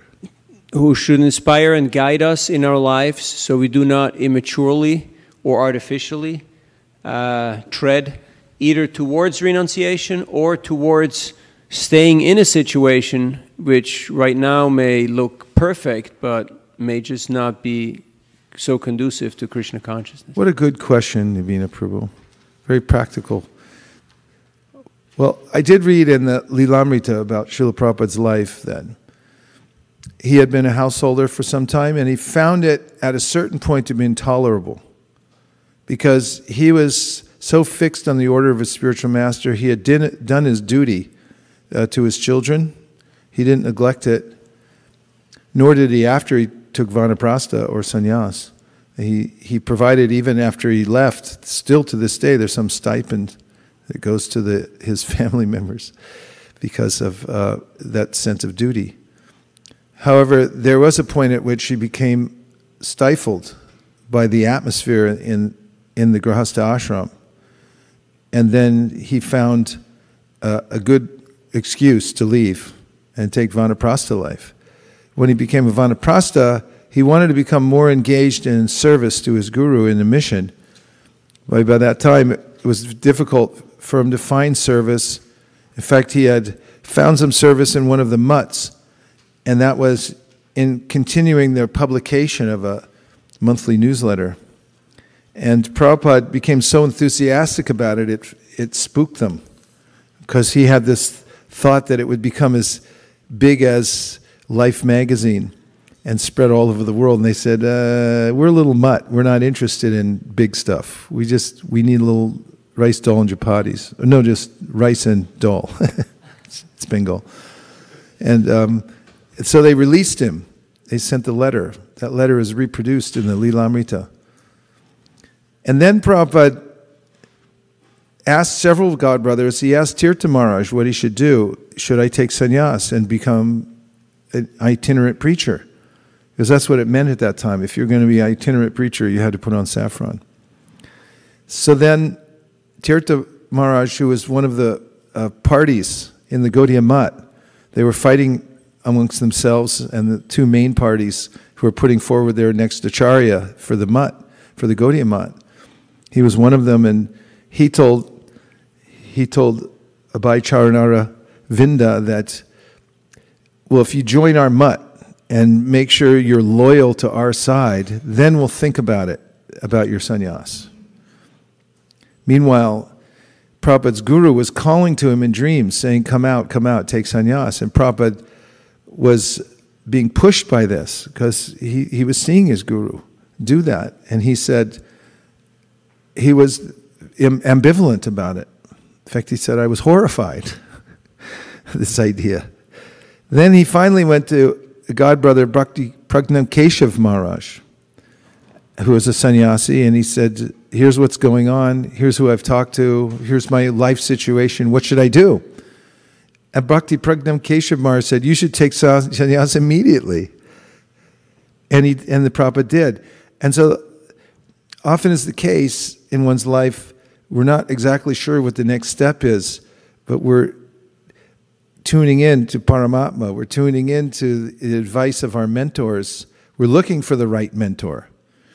And if you're sincere about it, when you find the right mentor, there'll be a, a convergence of your sincere desire with the exact right instruction, and everything lines up, and then you'll say, Yes, that's it. And then you go for it. And even if everything doesn't completely line up, it's close enough. And you go for it, and, and you take that. I'm just talking, go for it means there's a way in which I'm talking about Prabhupada taking sannyas. And then you said, oh, someone might say, no, no, stay in the position you're in. So Prabhupada gives this advice in the eighth canto of the Bhagavatam, in which he says that from Gajendra, now from this we may take the lesson that in our fight with Maya, we should not be in a position in which our strength, enthusiasm, and senses will be unable to fight vigorously. Our Krishna consciousness movement has actually declared war against the illusory energy in which all living entities are rotting in a false understanding of civilization. The soldiers in this Krishna conscious movement must always possess physical strength, enthusiasm, and sensual power. That's S E S P. To keep themselves fit, they must therefore place themselves in a normal condition of life. What constitutes a normal condition will not be the same for everyone. And therefore, there are divisions of Varnashrama, Brahmana, Kshatriya, Vaishya, Shudra, Brahmacharya, Grihastha, Vanaprastha, and sannyas. Especially in this age, it is advised that one not take sannyas. And so Prabhupada goes on to explain that uh, much of the same, that you have to find the place where you feel strong in fighting against Maya. And then you have to, in order to ascertain that you're doing the right thing, it's good to have mentorship from those who are advanced in devotional service and ha- have your well being in mind. And sometimes it requires more than one mentor. Sometimes you'll be convinced by just one. Nirakula looks very stern right now, so she has a, some important point to make on this. No, I'm just trying to remember what my point was. okay.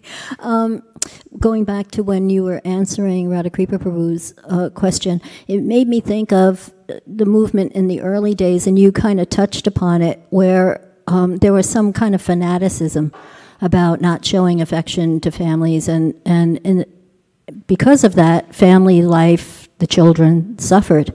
And so um, I was thinking that we, it's not that we have to do something uh, aside from practicing Krishna consciousness and at the same time going on in our family life with, you know, love and attachment to, to the family. If we're simultaneously developing our Krishna consciousness, then then that all comes in, into play. The the just we start to see each other as spirit souls, as you know, um, devotees, as god brothers, god sisters, or you know, along on that line. I don't think that we have to do something um, that falls in line with fanaticism. If we just practice Krishna consciousness, then it automatically happens that that we'll uh, take care of our families in a nice way, but at the same time be detached. Just add water. Yeah, I, I, I, thought of a verse while you were making that excellent point. Vidyam, vidyam cha vidyam cha yas tad vedo bayam saha vidyayam ratum tirtva vidyayam ratum ashnate. Only one who can learn the process of nations and that of transcendental knowledge side by side can transcend the influence of repeated birth and death and enjoy the full blessings of immortality. So it's the way in which we can't artificially get out of the material situation that we're in and at the same time, we can't neglect Krishna consciousness at all. So the two have to go on side by side. And this comes up in the Jaiva Dharma. In the beginning, there's a devotee who's thinking that I should take sannyas. And his guru tells him that sannyas doesn't take place externally. If you change your, the color of your dress, it doesn't mean that you're a sannyasi. You have to change the quality of your consciousness from the inside, and then naturally the outside will change. In fact, Prabhupada mentions that there, there are a way in which there are grihastha brahmacharis, and it has to do with the way you conduct yourself. And sannyas means knowing where to place everything, how to use everything properly. And if that's going on, then you're perfectly situated. And uh, ultimately, any kind of situation that we look for should be dependent on how I will increase my service, not how I'll increase my prestige. Yes, please. Thank you for that. Uh, as a follow up question, not to discredit Srila Prabhupada's going to different people, but in uh, an additional point, how should we seek out mentors? Because sometimes we see that people are just shopping around for the advice that, that is very likable to them. So they've already kind of made up their minds what they're going to do. So they just look for whoever will give the blessings and condone or endorse their, their idea. and kind of leading on the conversation and insinuating what, what should be the right type of uh, answer. And another way is to not take any advice and just make up one's own mind. And another idea could be to actually go there with an unbiased and open hearted way. But still, as we've seen here, sometimes it takes a few attempts for Krishna to kind of reveal his directive. So, can you say, elaborate a little bit on this? What should sure. be our attitude? Well, it helps if you're sincere. Because if you're not sincere, even if you get good advice, there's a way you can mess it up. And when Prabhupada first came to his guru, he hadn't been thinking about surrendering to a guru necessarily, but when he met Srila Bhaktisiddhanta, he immediately changed his mind. but then it was uh, a seed in his heart, and it took some years for him to be able to enact that. Krishna says, Pranipatena. When you go to a, a person with knowledge, you should be pranipat, pranipatena. Means truly you should be submissive, not externally submissive, don't shop around to try to um, get what you want. If you do that, you'll be cheated. In fact, if you read the Bhagavatam and you want something out of it besides pure devotional service, the Bhagavatam starts by saying, Dharma proji takaitavo. You little cheater, you're going to be cheated. And Vishwanath Chakravarti Thakur says Bhagavatam ultimately is like Mohini Murti. She cheated the demons out of the nectar. And similarly, Bhagavatam cheats people who don't want the right thing, or they're, they're doing it for some ulterior motive. So we have to be aware do I have an ulterior motive when I'm asking? And be careful. And the other scenarios you said were that you go there and first one was shop around. My mama told me I got to shop around. Next one was You had what? Predetermined, mindset. You already made up your mind and the third one was you you get the instruction but you don't follow it?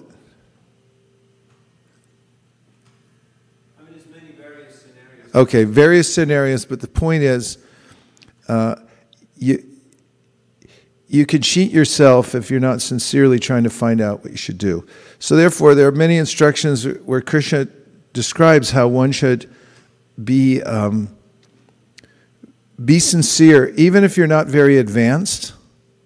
Uh, as far as the practice goes, if you sincerely want to become advanced, then you're going to get there. I'll read you one section where Prabhupada mentions this. It's in 331 in the Bhagavad Gita. And here, Krishna says, just follow my instructions and you'll be fine. And this could be applied to following the instructions of the pure devotees. Those persons who execute their duties according to my injunctions and who follow this teaching faithfully without envy become free from the bondage of fruitive actions. Purport the injunction of the Supreme Personality of Godhead Krishna is the essence of all Vedic wisdom and therefore is eternally true without exception. As the Vedas are eternal, so this truth of Krishna consciousness is also eternal. One should have firm faith in this injunction without envying the Lord. There are many philosophers who write comments on the Bhagavad Gita but have no faith in Krishna. They will never be liberated from the bondage of fruit of action. But an ordinary man with firm faith in the eternal injunctions of the Lord, even though unable to execute such orders, becomes liberated from the bondage of the law of karma. In the beginning of Krishna consciousness, one may not fully discharge the injunctions of the Lord, but because one is not resentful of this principle and works sincerely without consideration of defeat and hopelessness, he will surely be promoted to the stage of pure Krishna consciousness. Give me the purport, Bhakti Lata Bij. Everything comes from a beach or seed. So this shows that a person who sincerely wants to know the truth, even if he's not very or she's not very refined externally, will ultimately get there because that person is sincere. But if someone has an ulterior motive, uh, then nobody can help ultimately because if they're asking to fulfill their ulterior motive, then they'll get the fruit of that. As 19131, Prabhupada mentions that even if you get a bona fide spiritual master, if your intention isn't properly situated, then you may not get the bhakti lata bij. Instead, you may get a karma bij. Or you may get the jnana bij or the moksha bij instead because of not applying the instructions that you're getting properly.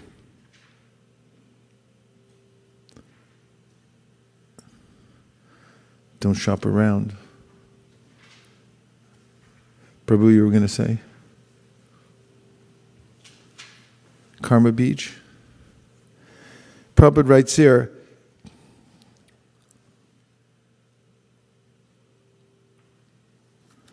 in the uh, Madhya Lila 19 152, Bhakti Lata means the seed of devotional service. Everything has an original cause or seed. For any idea, program, plan, or device, there is first of all contemplation of the plan, and that is called bija. Bija, or the seed. The methods, rules, and regulations by which one is perfectly trained in devotional service constitute the Bhakti Lata Bij, or seed of devotional service. The Bhakti Lata Bij is received from the spiritual master by the grace of Krishna. Other seeds called Anyabhilashita Bij include Karma Bij and Jnana Bij. If one is not fortunate enough to receive the Bhakti Lata Bij from the spiritual master, he instead cultivates such seeds as Karma Bij, Jnana Bij, or political, social, or philanthropic bijas. However, the Bhakti Lata Bij is different from these other bijas. The Bhakti Lata Bij can be received only through the mercy of the spiritual master. Therefore, one has to satisfy the spiritual master to get the Bhakti Lata Bij. Yasya Prasadad Bhagavat Prasada. The Bhakti Lata Bij is the origin of devotional service. Unless one satisfies the spiritual master, he gets the bij, or root cause of karma, jnana, and yoga without the benefit of devotional service. Is this matching the, the train of thought? But one who is faithful to his spiritual master gets the Bhakti Lata Bij. This Bhakti Lata Bij is received when one is initiated by the bona fide spiritual master. After receiving the spiritual master's mercy, one must repeat his instructions, and this is called Shravanam Kirtanam, hearing and chanting. One who has not properly heard from the spiritual master or who does not follow the regulative principles is not fit for chanting. This is explained in the Bhagavad Gita. Vyavasayatmika buddhir ekeha kurunandana. One who has not listened carefully to the instructions of the spiritual master is unfit for chanting or for preaching the cult of devotional service. One has to water the bhakti lata bij after receiving instructions from the spiritual master. By the way, we're staying here for seven days with no food or water. We're just going to hear and chant. And everyone at home can do the same thing if you like. We're going to just stay here and keep chanting, chanting until um, something happens. Um, the point here is very subtle. Our attitude is very important. This is pointing out that someone may approach a bona fide spiritual master, but because the person's intention is different, they may get something subtly different than the Bhakti Lata Bij because they didn't please the spiritual master. Example, prime example is given in the Chaitanya Charitamrita when Ramachandra Puri had uh, insulted his spiritual master at the time when the, his guru was leaving the world. He condescended to him and he told them, You know, you don't know what you're doing. You're, you're supposed to be meditating on Brahman, and here you are uttering all these things. Can you imagine? Saying it to Madhavendra Puri? And he's saying, Why are you lamenting? You shouldn't lament. Madhavendra Puri was expressing the highest level of separation from Krishna, saying, I couldn't attain you at the time when he was leaving the world. And Ramachandra Puri impudently instructed him, and therefore his path in spiritual life was derailed. And he became such an aparadhi that he dared to instruct Sri Chaitanya Mahaprabhu and insult him also. So it's a subtle thing that one has to please the guru and one has to receive the instruction in that way. And it happens by this faithful transmission and through service.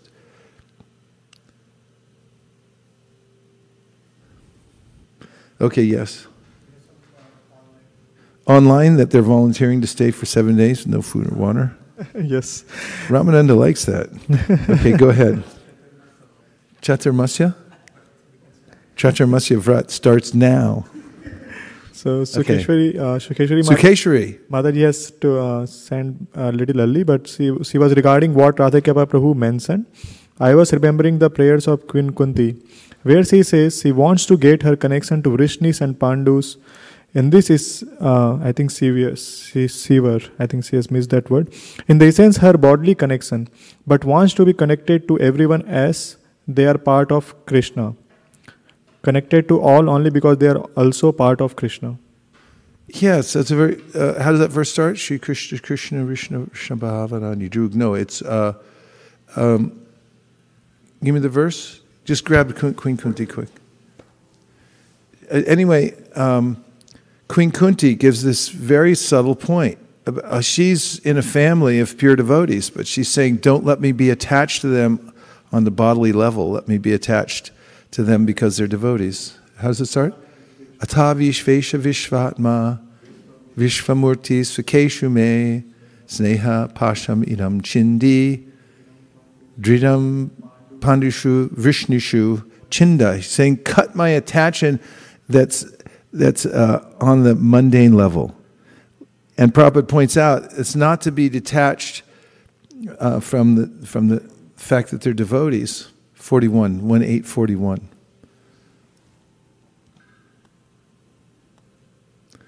Atavi Vishvatma, yes, Vishvamurti Swakeshume, Sneya Pashaminam Imam Chinti, Dhritam Pandishu Pandushu Vishnushu. Translation is O Lord of the universe, soul of the universe, O personality of the form of the universe, please therefore sever my tie of affection for my kinsmen the Pandavas and the Vrishnis. A pure devotee of the Lord is ashamed to ask anything in self interest from the Lord, but the householders are sometimes obliged to ask favors from the Lord, being bound by the tie of family affection. Srimati Kunti Devi was conscious of this fact, and therefore she prayed to the Lord to cut off the affectionate tie from her own kinsmen, the Pandavas and the Vrishnis. The Pandavas are her own sons, and the Vrishnis are the members of her paternal family. Krishna was equally related to both families. Both the families required the Lord's help because both were depart, dependent devotees of the Lord. Srimati Kunti Devi wished Sri Krishna to remain with her sons, the Pandavas, but by his doing so, her paternal house would be bereft of all the benefit. All these particularities, partialities, troubled the mind of Kunti, and therefore she desired to be cut off from the affectionate ties. A pure devotee cuts off the limited ties of affection for his family and widens his activities of devotional service for all forgotten souls. The typical example is the band of six Goswamis who followed the path of Lord Chaitanya, the band of six Goswamis. All of them belonged to the most enlightened and cultured rich families of the higher castes. But for the benefit of the mass of population, they left their comfortable homes and became mendicants. To cut off all family affection means to broaden the field of activities. Without doing this, no one can be qualified as a brahmana, a king, a public leader, or a devotee of the Lord. Personality of Godhead as an ideal king showed this by example. Sri Ramachandra cut off the tie of affection for his beloved wife to manifest the qualities of an ideal king. Such personalities as a brahmana, a devotee, a king, or a public leader must be very broad minded in discharging their respective duties. Srimati Kunti Devi was conscious of this fact, and being weak, she prayed to be freed from such bondage of family affection. The Lord is addressed as the Lord of the universe, or the Lord of the universal mind, indicating his all powerful ability to cut the hard knot of family affection. Therefore, it is sometimes experienced that the Lord, out of his special affinity towards a weak devotee, breaks the family affection by force of circumstances arranged by his all powerful energy.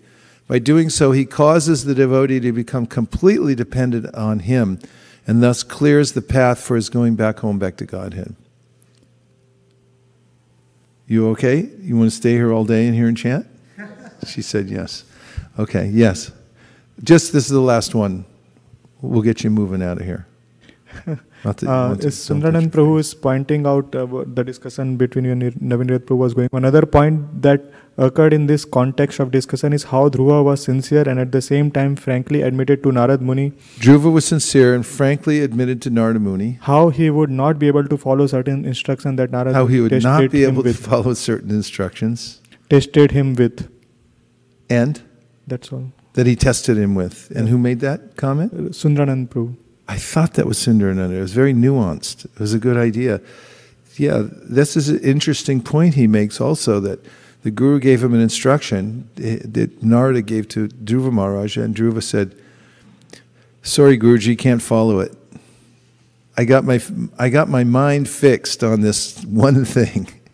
And your instruction is good for a person in Sattvagun, for a Brahmana. But I'm, I'm a Kshatriya and I'm eager to have this reward. So that's what I, I have to do. And, and Narada did instruct him. It was a test um, Narada gave him. And he passed the test, showed his determination. So the active ingredient was that he was eager to somehow or other get the favor of the Supreme Personality of Godhead. So there's a real subtlety there because in the Bhagavatam, Shukadeva also says, Akama sarvakamo va moksha kama udaradi tivrena bhakti yogena yajeta purusham param. That's however you're motivated. Akama, you don't have any material desires. Sarvakama, you have all material desires. Moksha kama, you just want liberation. If you're a devotee of the Lord, you should still engage in, in devotional service, approach Krishna, because by His grace, you will be purified. He'll winnow out the material motivation and he'll bestow upon you the devotional service. So ultimately, one shouldn't be a rascal.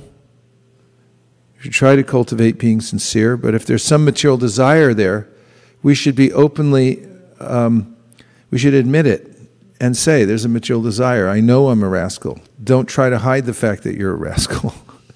because then you become a double rascal. And that's not good. Anyway, we, yes. Online, um, uh, Sri Antriksha Prabhu pointed out that verse from. Who did? Uh, Sri Antriksha Prabhu 8. Sri Antariksha, yes. I, yeah, he's, I think, in India. He's pointed out that verse from Sensual Strength 8 to 30. He was giving. From where? I think he's in India currently. And then remember, the, the rain in Spain stays mainly in the plain. Say that. The rain in Spain. The rain in Spain stays mainly in the plain. Stays mainly in the plain. Yeah, you have to pronounce whatever you're reading to us. Use that level of enunciation. The rain in Spain stays mainly in the plain. Go ahead. Sure, Maharaj. Um, next is Mayank Prabhu. Um, Mayank Prabhu. Mayank Prabhu. Good. Now you're doing good. Keep going. Hare Krishna. Question from Lord Rama's pastime, like his praying to Lord Shiva at Rameshwaram before going to Lanka, it seems as if Lord Vishnu wants at least some conditioned soul to become attached to Lord Shiva. Is this part of Maya or illusion? This question. Well, these are special circumstances. Whenever, whenever uh, Lord Krishna or Lord Vishnu encourages those uh, around him to approach Lord Shiva. Number one, he's glorifying Lord Shiva as his devotee, because Lord Shiva is very dear to the Supreme Personality of Godhead, because he's one in purpose with him. And there is an arrangement for some living entities who are situated in a really strange place in the material energy to take shelter of Lord Shiva and thus get purified by his association so that they can come to devotional service. The facts are the facts. Some people are situated in really strange situations according to how the material nature has jumbled up their uh, body and mind due to their previous associations. Do you find this to be true, those of you who go to the Haight Ashbury on a regular basis? Uh, guess that I'll take that as a yes. And so sometimes, and there is facility given for some to take shelter in various situations. So Shiva has a kind of a halfway house there in his um, Mahesh Dham, and he takes care of people who are like, um, what are they like in the in today's world? The isn't there some class of people that are very kind of d- devoted to the dark modes of nature? There's goth. What else is there in that genre? Come on, all of you who do concerts. Anyway. So, um, Lord Shiva can help such ghostly type of persons who are affected by the mode of ignorance. He helps to elevate them. But generally, in those pastimes in the Bhagavatam, for instance, when he asks the demigods and the demons to pray to Lord Shiva to save the universe, he's glorifying Lord Shiva and showing how powerful his devotee is. And this is pointed out again and again by our acharyas like Vishwanath Chakravarti, etc. And now it's time for Guru Puja. So we're going to have Guru Puja, and we're going to roll up this carpet and open up the dance floor so everyone has at least six feet in between each other to dance their heart's content. And thank you everyone for joining us online. We'll be continuing uh, the vibration of the of transcendence online at various intervals without um, breakage in any day so that we can keep the vibration going constantly. And uh, everyone, please take care of yourselves, wash your hands, and don't touch your face. And uh, no need to congregate too uh, tightly these days because right now we're going into a kind of a mathematically um, probable area where there, there's a a lot of intensity in this uh, kind of spread of disease. So you could just take this time to reorder your life. For instance, uh, it's a good time to uh, look at how you have things organized. It's a good time for us to look at our Sankirtan party and see how we can use this particular time to invent ways to distribute more books online. Not just more books, a ton of books, and to, to become, open up this new stream by um, connecting online to people all over the world and distributing books as well. And to also um, feel what it's like to take charge of your devotional service at home and make sure that you're super regulated. Does this sound practical, Mataji? Okay. Vanchakalpadrubhascha kripasnabeva cha patitanam pavanibhyo vaishnavebhyo namo namaha nantakoti vaishnavini ki jai Srila Prabhupada ki jai Gaur Bhaktivinoda ki jai Gaur Premanande Nachari Armarman Nachari Armarman Nachari Armarman Nachari Armarman. Hey Nachari Armarman Nachari Armarman Nachari Armarman Nachari Armarman